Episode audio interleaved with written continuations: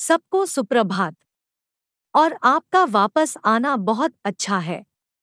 क्या आपको अपना मूल्यांकन करने का मौका मिला है? और क्या आपने मेरे द्वारा ऊपर बताए गए उपकरणों में से कम से कम एक का पता लगाया है? इससे कोई फ़र्क नहीं पड़ता कि यह आत्म प्रतिबिंब है। एनीग्राम, ब्रिक्समायर्स या मूल मूल्यों का मूल्यांकन, जब तक कि यह आत्मबोध के लिए कुछ मार्ग था। मैं जीवन में यह जानने के महत्व पर ज़ोर नहीं दे सकता कि आप कौन हैं।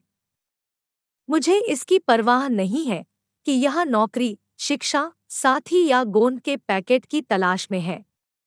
समय बर्बाद करने के लिए जीवन बहुत छोटा है। यदि आप अपना मन नहीं बनाते हैं तो कोई और बना लेगा। हमारी सभी पसंदों से किसी को लाभ होगा, इसलिए हमें यह सुनिश्चित करना चाहिए कि कोई हम ही है।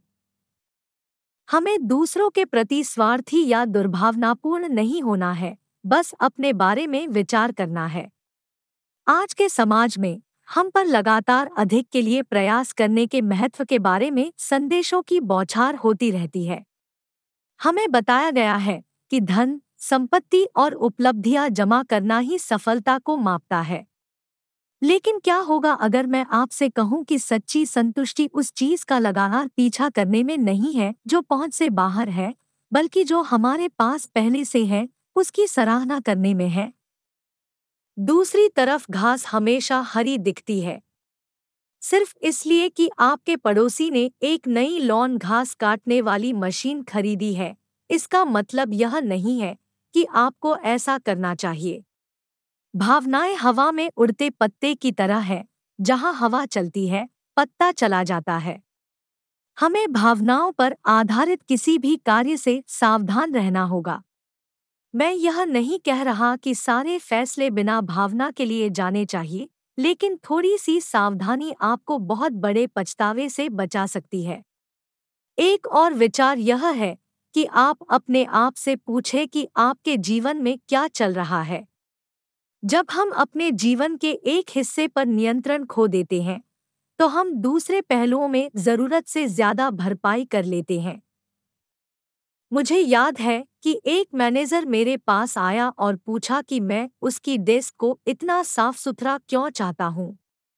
उसे लगा कि उसके साथ कुछ गड़बड़ है, क्योंकि वह अपनी मेज पर सही ढंग से रखे गए पेन का भी आनंद लेती थी। और एक आवारा क्लिप उसे पागल कर देगी। मैंने उसे समझाया कि यह बिल्कुल सामान्य है। उनकी जिम्मेदारियाँ बहुत बड़ी थी। और इसकी अधिकांश कार्यक्षमता कई चर और अन्य लोगों के अनुकूलित प्रदर्शन पर आधारित थी। कुछ दिनों में योजना के अनुसार काम करना असंभव था और उसने उन दिनों में से अधिकांश दिन आग बुझाने में बिताए। जैसा कि उन्होंने सोचा उन्हें एहसास हुआ कि दिन जितना अधिक जटिल होता गया, उतना ही उन्होंने अपनी मेज की त्रुटिहीन व्यवस्था पर ज़ोर दिया।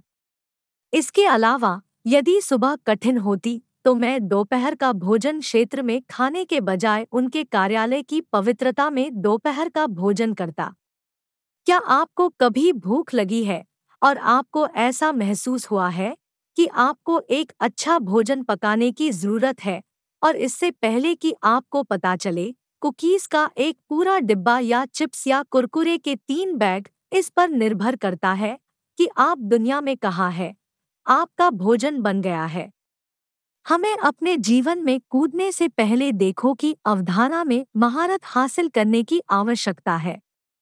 लेकिन इससे पहले कि हम छलांग लगाएँ, हमें खुद से ये महत्वपूर्ण सवाल पूछने चाहिए एक, मैं क्यों कूद रहा हूँ?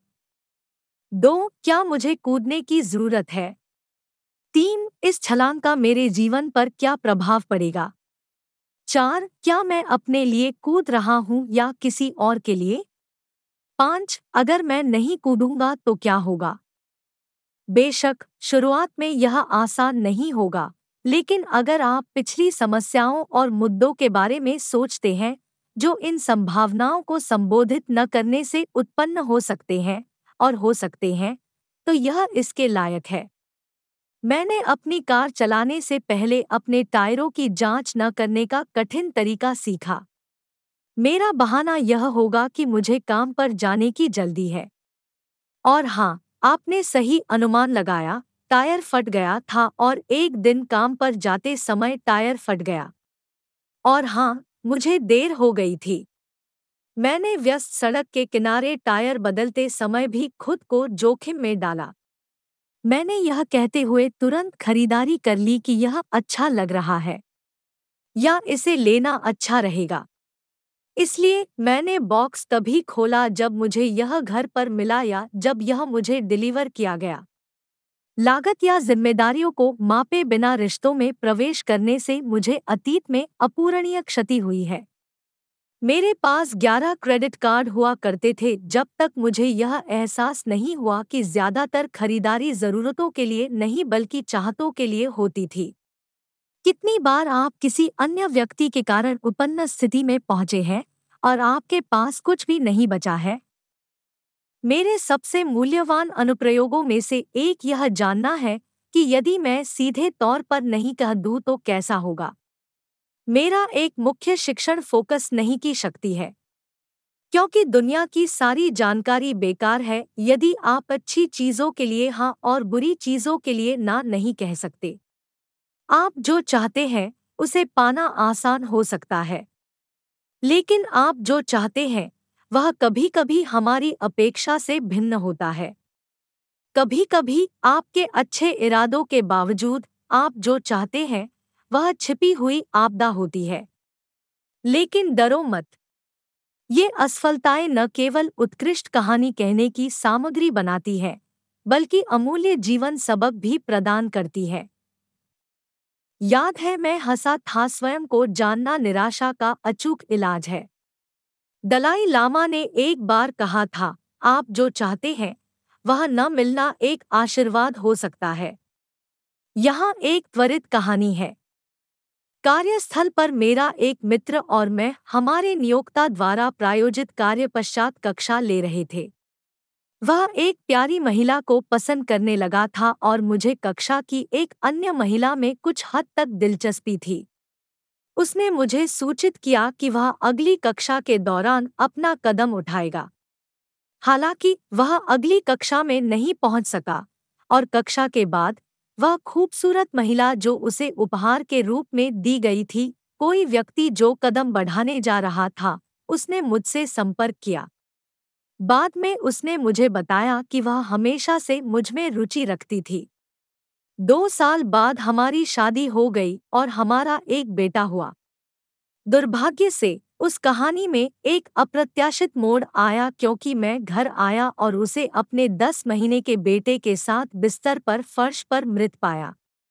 अगर मुझे यह सब दोबारा करना पड़ा तो मैं ऐसा करूँगा क्योंकि वह एक अविश्वसनीय आशीर्वाद थी। मैं उसके साथ बिताए गए समय के लिए भगवान को धन्यवाद देता हूँ। और उसने मुझे एक अद्भुत बच्चा दिया। जीवन एक मज़ेदार, अजीब और अक्सर अप्रत्याशित सवारी है।